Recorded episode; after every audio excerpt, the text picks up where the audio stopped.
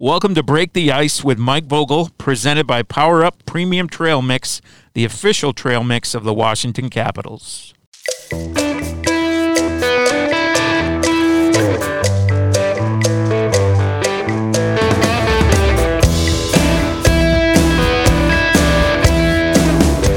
Everyone, Mike Vogel here for WashingtonCaps.com. Uh, welcome to our latest edition of Break the Ice. Happy to be joined today by the Caps video coordinator, Emily Engel Natzke, about to start her maiden season here in the NHL.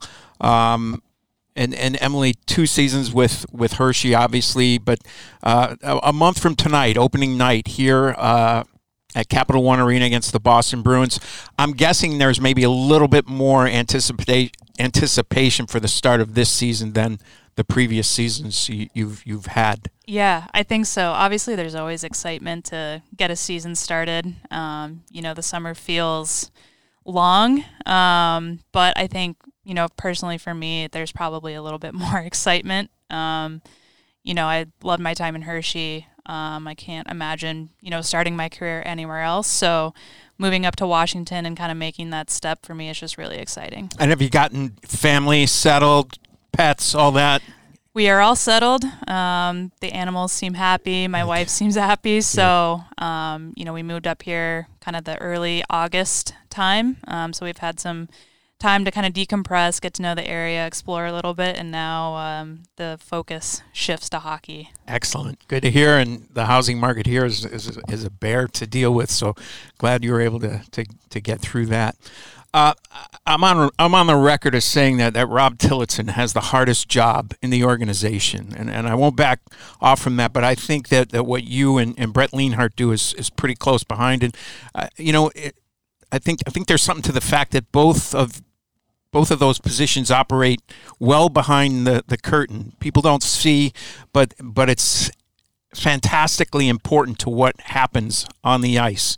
Um, give us an idea, because I think people are, are really in the dark of of what exactly you do on a day in and day out basis, and how long your days are, and and how many hours you people put in, uh, and and really just how crucial what you do is to, to the blood and the life work of, of a hockey team day in and day out. Absolutely. Well, I will second you saying that Rob Tillotson has the hardest job uh, in sports. I can't imagine doing what he does. Um, but I think the best way for me to explain what a video coordinator or a video coach does is we're kind of a messenger of information. Um, obviously, during a game, there's so many things happening all at the same time. Um, you know, whether it's player shifts, systems clips. Um, so I like to think of us as messengers of that information, um, categorizing things, getting that uh, information to the coaches and players as quickly and efficiently as possible. Um, you know, we're marking things live during the game.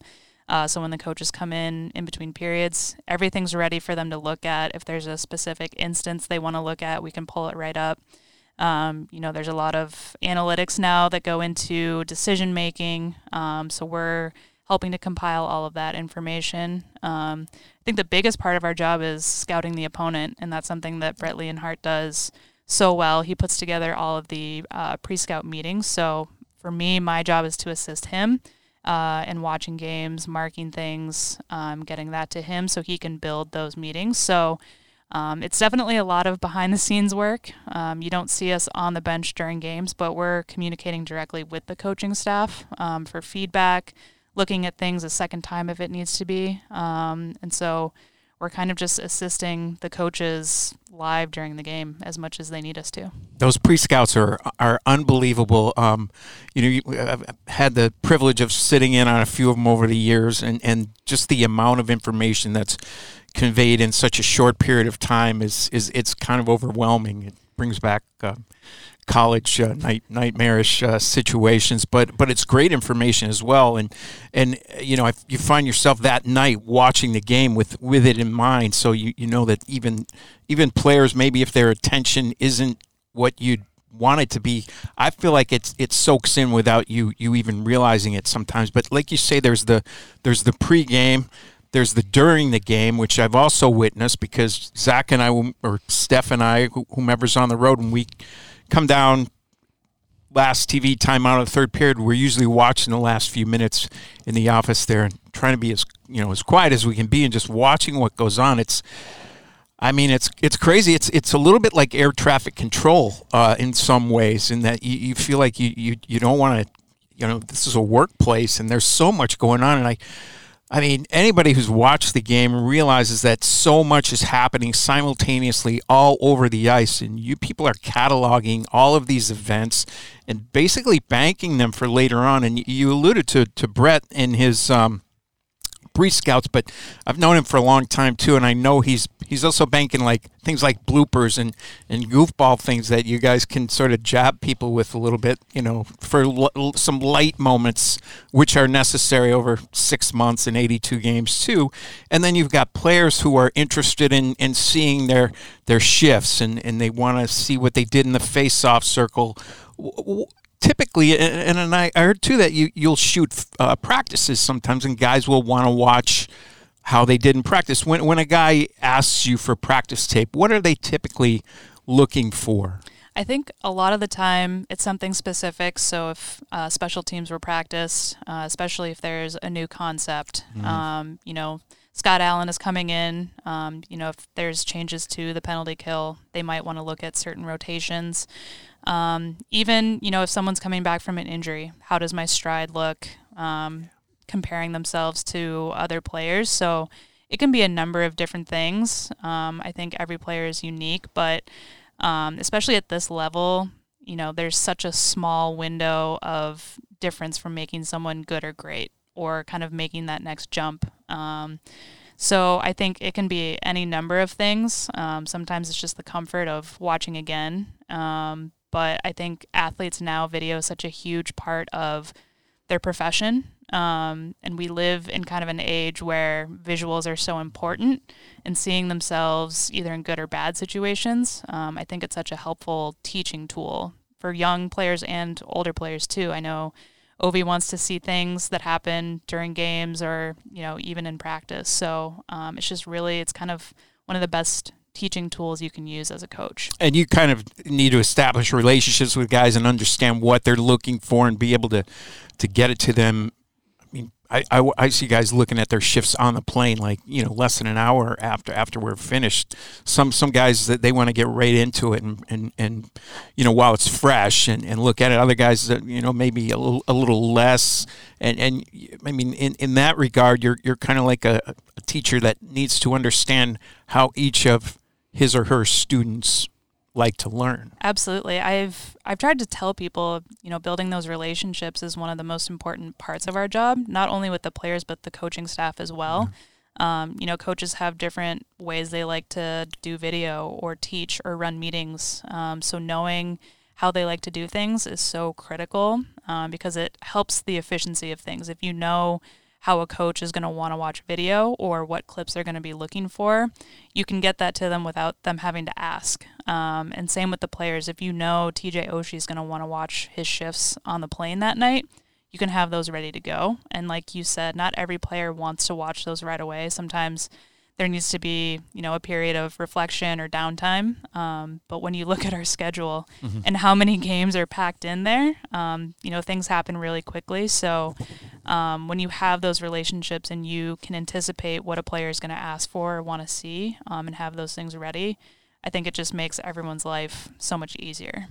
And the the chemistry, I think, bit off the ice between the coaches is is important. It's as important as, as the chemistry on the ice. That there's chemistry in the scouting department. I think all, all of these little areas, communications department too. I think it's really important to uh, to have uh, rapport with the, the people that you work with. And you know, when you're looking at people like Kevin McCarthy and Peter Laviolette, who've been doing what they've been doing for decades, um, and and have had you know a world of experience as far as working with different people, different systems but you've had the same thing, and and and even in the two years in Hershey, two different regimes, so to speak. You got USA Hockey. You you've coached women's basketball. Um, Wisconsin is a great program. You you spent years there working with the men's and women's team. I mean, you bring a lot to the table too. And I feel like you know when people sit down in that situation in the in the coaching room in the morning, game day, practice day, whatever it is, and you you start you know just bouncing these ideas and you're talking about line construction or you're talking about systems or whatever you can bring as much to the table as, as anyone. Yeah, and I think I've, I don't know if it's luck, um, but working with people who respect that about myself. Um, and that's something that I try to tell people is you're not always going to agree on everything. People are going to see things differently, but as long as there's that respect for one another, um, to me, that's one of the most important aspects of a relationship, whether it's with another coach or a player. Um, you know, I think certainly this staff respects kind of my background um, where I've went and they've asked questions. How did you do things when, you know, you were traveling overseas to Russia, yeah. or how did Tony Granato run a pre-scout meeting? Um, and so I've been really lucky to work with coaches who see that and respect that. And even, you know, in the interview process with Peter, he told me he doesn't know everything. You know, the game changes and progresses, and coaches come up with new ideas. So I think the fact that he's so open to new ideas and new ways of doing things um, is one of the reasons, one of the many reasons why he's been so successful. I mean, all of us as humans should aspire to a life of learning, and we should be sponges every day. You know, work, life, all of those things. So, and, and I think that that hockey, and it, when it when it runs well, when it's when it's done well, and the, when the culture is good and when it's strong, that, that that's how it operates. And uh, you know, when I sat down and talked with you a couple of years ago when you had been hired for the Hershey job, you mentioned at the time that you kind of fell into this and and didn't even really realize that this job existed. But you know, when you started at University of Wisconsin, you've told Tony Granato, "Well, my goal is to to do this in the NHL." Now that you're here and you can look back on that that progression from, I guess it was those those couple of weeks in Italy where it started, and you're kind of like, "Huh." I could I could get used to this. What are what are your thoughts on on just how everything is played out and and how you're able to achieve that dream? Yeah, I think it's a it's a balance between a lot of hard work, obviously, um, and a little bit of luck too. Um, meeting certain people, being able to network uh, with different coaches, um, you know, so at the time working a girls U15 camp in St. Cloud, Minnesota in the middle of July um, might feel like a bit of a grind, but if I look back, um, you know, I met some amazing coaches while I was there, and that led to other opportunities like working with the U18 national team, going to Russia and winning a gold medal. Um, and so these little kind of interactions or these experiences really built upon themselves. Um, so, like I said, it's kind of a combination of hard work, going to these camps, volunteering, um, working the long hours, like you talked about. Um, but those long hours led to uh, different opportunities to come up, um, led me to meet different people within hockey. Um, and so, I think when I look back, it's been such an interesting journey. Mm. you know, I worked with women's basketball for a year. Um, and while I was there, I didn't, I mean, I played a little bit of basketball growing up, but certainly I didn't know basketball to the degree of, you know, a college athletics team. Um, but I've been so fortunate to work with so many different staffs. And like we just talked about, different ideas, different backgrounds. Um, and so when I look at it as a whole, I think I've been extremely lucky and I'm really grateful to have all those different experiences and um, having met so many different types of people. I think one of the other really cool things on your resume is the fact that you were an official, on ice official briefly, and that one of your mentors was an official.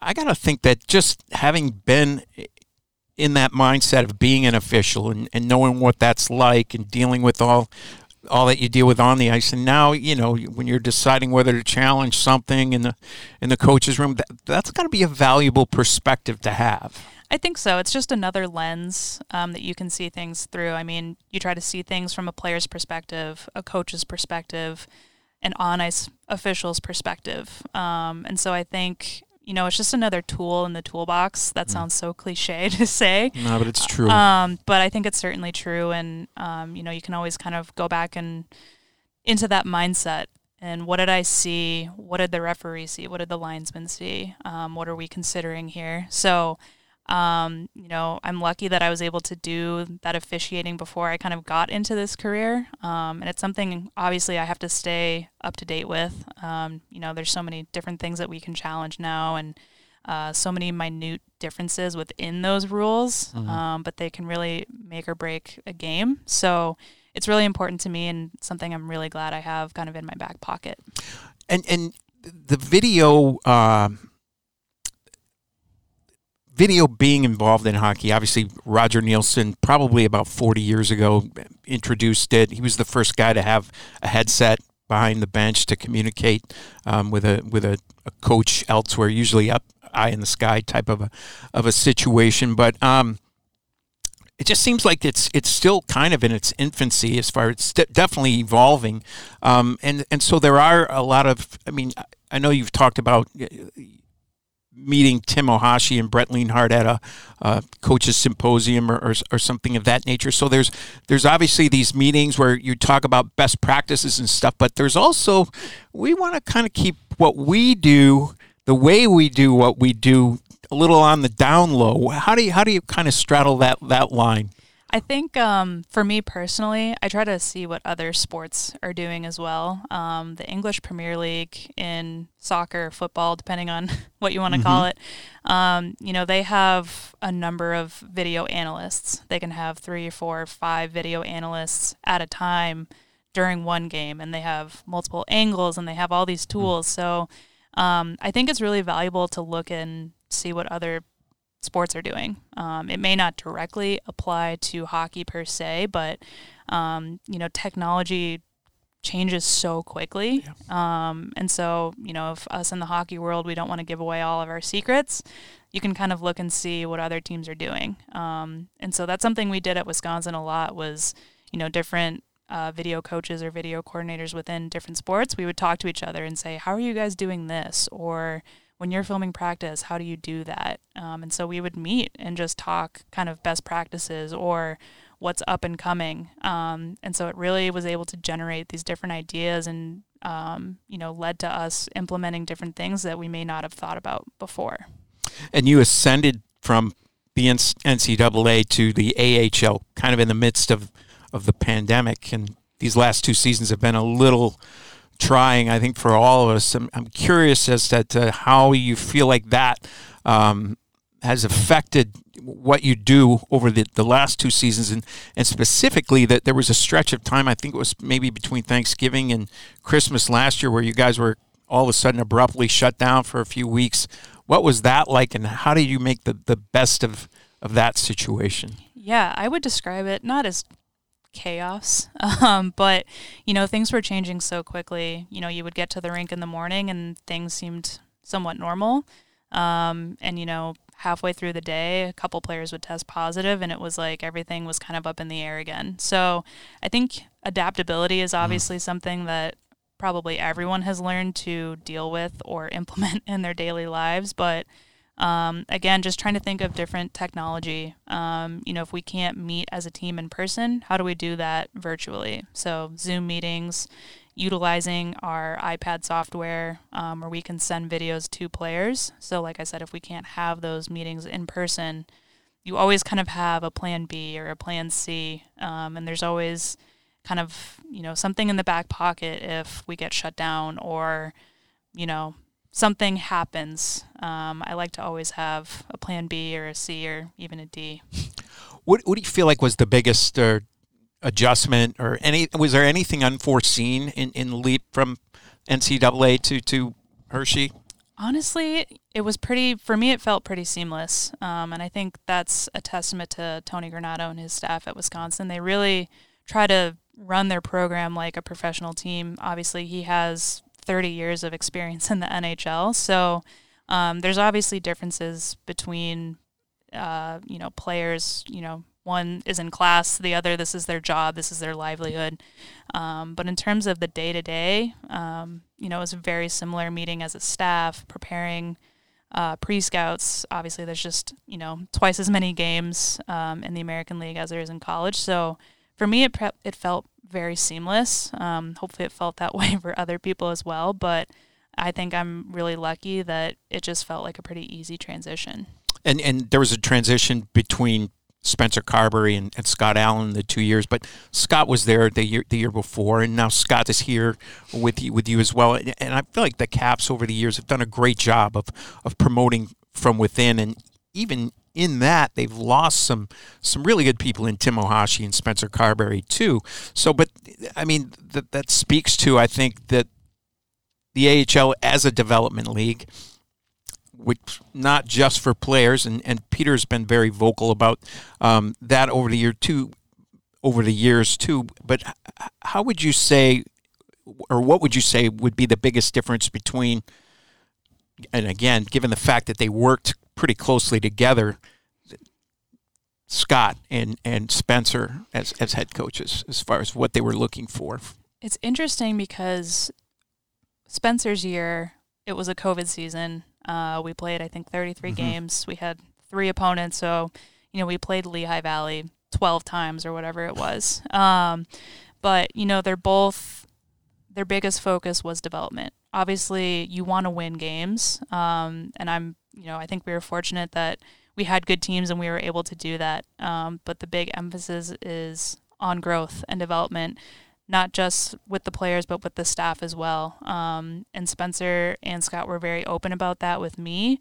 That you know they knew my goal was to get to the NHL to get uh, to work with the Caps. So they spent a lot of time with me going through pre scouts, talking through systems, talking through you know this is what I mean by X, Y, and Z. Um, but I think they're just both incredibly uh, gracious humans. Um, and like I said, they're their big focus was on development. Um, they're great people, um, very kind of family oriented. Um, and so, you know, obviously two different seasons, um, but for me personally, there was just so much growth with both of them. And, you know, I couldn't thank them enough for helping me to get here.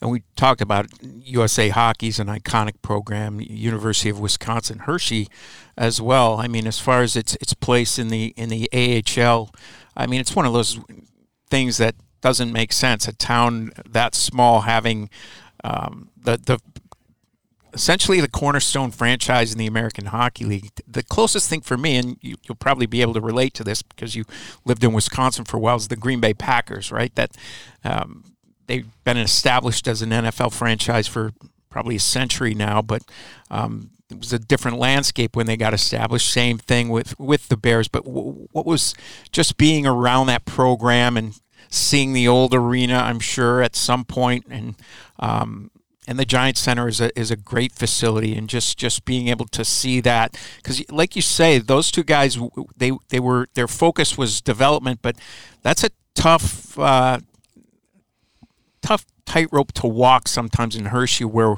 winning is also uh, incredibly important. Yeah, it's a special place. Um, that's the best way that I can describe it because, like you said, the American Hockey League, not every team or organization treats its American Hockey League team like Washington treats Hershey. Um, you know, there's Calder Cups, um, you know, through history, like you said, Hershey Park Arena. Um, there's just so much history, and so it feels special to be a small part of it. Even for me, I was there for two seasons, but it's someplace that I'll always hold very close and dear to my heart, just because everyone there cares about it so much. Um, you know, whether it's the staff, the fans, everywhere you go, you know, people are really excited to talk about the Bears. Um, they know the players they know the history, so it's just it's so unique. Um, and I was lucky to come from Wisconsin that had a rich hockey tradition too. So to be in Wisconsin and then go to Hershey, it was kind of I mean, it's amazing really to think about the history between those two places, but it really just is special and you know how much people care about it there is I think second to none, honestly. And you kind of latched on to hockey when Colorado, the, the Quebec Nordiques moved to Denver, where you lived at the time, or you lived in Colorado at the time. Um, do you believe that had that not happened, if, if the Quebec Nordiques were still in Quebec, do you think you would have found the game at some point, found your way to the game, or do you do you feel like that that that, that move of that franchise at that time was sort of inter- integral to getting you to where you are now? I can't imagine getting into the sport without it. Um, you know, especially the early 2000s, you had Peter Forsberg, Joe Sakic, Patrick Roy. I mean, you look at the names So from that time, and it's just, it's hard to believe that, you know, they were the Colorado Avalanche. I mean, there's just so many Hall of Famers on one team. Um, so it's hard to imagine getting into the sport like I did without that move and without, you know, that 1996 championship team, the 2001 championship mm-hmm. team. So for me, that was integral. I don't know if I really would have gotten into the sport otherwise. And and it's remarkable too, looking back on it with the benefit of hindsight, how typically when you see a team move from one location to another, it's because they're they're just terrible. But like you said, that team was loaded, and they were going to be good. And obviously, they, they won again couple of months ago, and, and I feel like that was maybe within days of, of the announcement of of your promotion here. Did, what, what was that experience like to experience another Avalanche Cup win at, at a time when you, you also had this this amazing thing going on in, in your personal life? Had to feel like a little bit of a, a full circle. Yeah, it was a great week. um, you know, if I wasn't, you know, if I wasn't working for the Caps, you know, the Avs would still probably be my team because that's where I grew up. Um, that's the team that made me fall in love with hockey. So it was exciting for me. They've had such a good team the last few years, and um, you know, haven't been able to kind of cross that finish line. So especially as you know, having Joe Sakic as their GM, um, that also felt kind of full circle because he's been the face of that franchise for 25 years or more. Um, so, you know, it's kind of the cherry on top of kind of the announcement of my hiring and knowing that I was going to be with Washington and have a chance to do the same thing, hopefully, you know, make a cup run.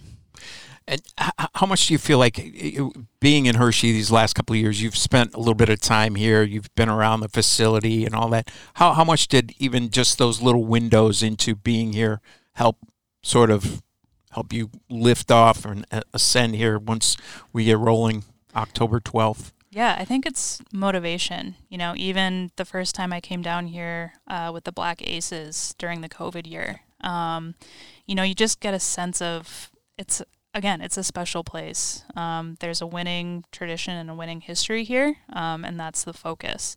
And so when you're here, you kind of feel that energy where everyone is pulling on the same rope. You know, we all want to get to a Stanley Cup and win the Stanley Cup. So every time I've been here, whether it was a training camp or development camp, um, it just adds that little bit of motivation. Um, and now being here, you know, the summer has felt kind of long. Um, and I'm personally just kind of itching to get started and get the season rolling. What do you feel like internally your your internal skill set, your your makeup as a human being? What what part of that uh, has been most beneficial to you in in your rise from USA Hockey to University of Wisconsin to you're the first female coach in the AHL and now breaking that same barrier in the NHL. It's a good question. Um, I think I just have this, you know, and a lot of people have it this drive just to be the best that I can be and get to the top of my profession. Um, you know, I was able to work with the women's national team, and that kind of felt like the peak for that um, aspect of the sport. You know, there isn't a women's professional league yet. Um, so, you know, I kind of reached a little bit of the pinnacle there. Um, and so, you know, on the men's side, the NHL is the best league in the world. Um, so I've always just had this drive that I want to be working with the best um, and do the best that I can. And so, you know, you have a goal and you just work to achieve that. So, um, you know, maybe just patience too. I think when I was at Wisconsin, it was kind of like, okay, I want to get to the NHL and you want that to happen quick. You know, kind of like a player who's drafted, they want to get to the NHL as quick as they can, but you learn that there's a process. Um, so a little bit of patience um, and that drive and just kind of seeing things through, I think, has definitely helped. Tell me a little bit about the um, NHLCA Female Coaches Development Program. What what they're about, how they get started, and, and what are their objects, objectives uh, going forward. Yeah, it's a huge credit to Lindsay Artkin, who's the president um, of the NHLCA. You know, I think she was at a seminar or something and saw that, you know, there were little to no women in the audience, um, and it was kind of like, why not? You know, there's so many women coaching at different levels. there's no reason why a woman can't coach, you know, in the American Hockey League or at the NHL. So she um, put it together, and I kind of heard about it secondhand from another member, and they just, you know, told me I should email her and see if I could join. Um, and I'm lucky enough that she said yes. But we have monthly calls um, ranging from a number of different topics. I know she's worked with different coaching staffs to kind of get an inside look at, you know, what a development camp meeting looks like or what a morning meeting looks like. Um, and so it's just, it's a great networking tool for women who want to, you know, not just work in the NHL, but continue their coaching career. Um, and again, just seeing different perspectives, different backgrounds. Um, for me, it's been an invaluable resource. Just knowing these other women too, and um, there's such great personalities and so much great knowledge in the game going back an answer to you, you mentioned that, that there's not a women's professional league. What, putting on, you know, a, a different kind of hat here, what needs to happen for, for there to be the NHL equivalent of, say, the WNBA? Because that, that league, to me, started out a little wobbly, and I think they've really done a great job of establishing themselves. But they had they had the backing of the NBA. What can the NHL do to to help us see something similar get off the ground uh, for women in hockey? Such a great question, um, and I think the NHL has been pretty uh, vocal about the fact that they want to see one league. Right now, you kind of have two separate leagues: uh, the PHF and the PWHPA. And so they have kind of they've publicly said they wouldn't really back anything unless there was one league. Um, and to that, it's just unfortunate that that's how it is right now. Um, and the obvious solution is you merge them together and you create one league. Um, but it's kind of a bit of a headbutt right now between those two leagues. So, to be completely honest, I don't know what the answer is. Um, you know, I know a lot of the players on the PWHPA side have said they wanted better conditions, they wanted better pay. Um, and it's never, I shouldn't say never, it's not going to be equal to the NHL right away. There will be growing pains. Um, you're not going to see players making millions of dollars. Um, but first and foremost, it just has to be one league. And so, you know, the leaders of those two separate leagues need to come together um, and hopefully create one league that the NHL can then back. And hopefully, you know, we see something like the WNBA um, you know, a couple of years down the road. I think a lot of us would love to see it. I mean, the NHL merged with the WHA, two warring factions that came together a little over 40 years and you know have been together since. And Quebec Nordiques included in the in that uh, quartet of teams. You've mentioned a, a, number of times that you, you kind of fell into this job, and, and that you know a decade ago you you didn't even realize the existence of this job. But what would you tell someone who is inspired by your story and wants to follow in your footsteps, what would be the best route? What would you tell someone? I mean, you obviously can't replicate, like you say, the the strokes of good fortune that we've all had to to get here. But um, what would you tell someone as far as if this is your dream, this is this is how I would recommend you go about pursuing it? I think um, you know saying yes to different opportunities, even if it doesn't seem like it's going to pay off right away, or you know, if a women's basketball team offers you a position, right. it may not seem, you know, how is that going to work its way to hockey? But I think saying yes to different opportunities leads to obviously different learning experiences. Um, and having those learning experiences, you always have that in your back pocket when things come up.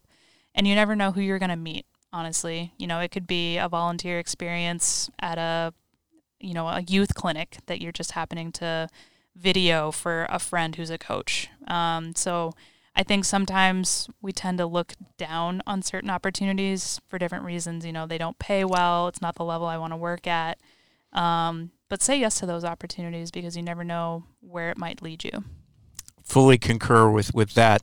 Um, last thing before we let you go, we we brought up Roger Neilson a little bit earlier. Uh, he's the guy who sort of fostered the advent of of video into the NHL, and it's I guess when you when you look at it now, it's it's almost half of the NHL's history um, that that video has been at least present to some extent. But eh, as I mentioned earlier too, it's kind of still evolving. What are the areas, or where can uh, the, the, the confluence of of video and technology and analytics? Where where can it go next? Where what are the areas where you can? I mean, we talk about it all the time. The little things that matter to to a hockey team over 82 games. Uh, there's there's so much parity in the league.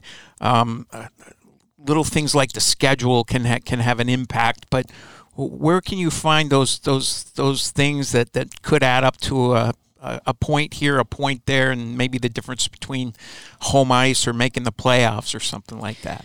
I think we're almost starting to see it with player tracking, um, and I think another aspect that can come into play is kind of the human performance element um, and kind of merging those areas together. Um, maybe you see where a player's stride is deficient. And you can see that with video because of player tracking. So I think that's probably the next thing is, you know, where it's so broken down to individual player characteristics and how that can make a difference to, you know, someone like Nick Backstrom who's trying to come back from an injury, um, really analyzing certain aspects of a player's game um, you know, there's so many analytical routes right now, line combinations and defensive pairings and all this type of stuff. So I think that's probably the next wave. Um, I think the sky's the limit. I sometimes I hear things or see things that I never think will be possible, and then you know they start to implement or roll out. So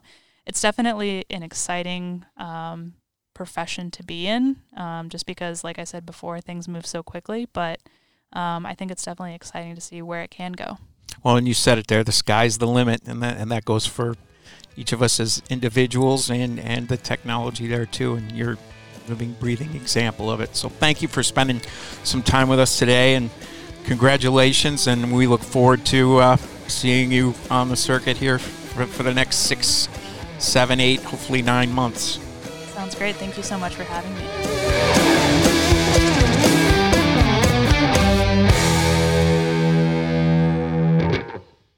This has been Break the Ice with Mike Vogel, presented by Power Up Premium Trail Mix, the official trail mix of the Washington Capitals. If you like the show, please leave a review.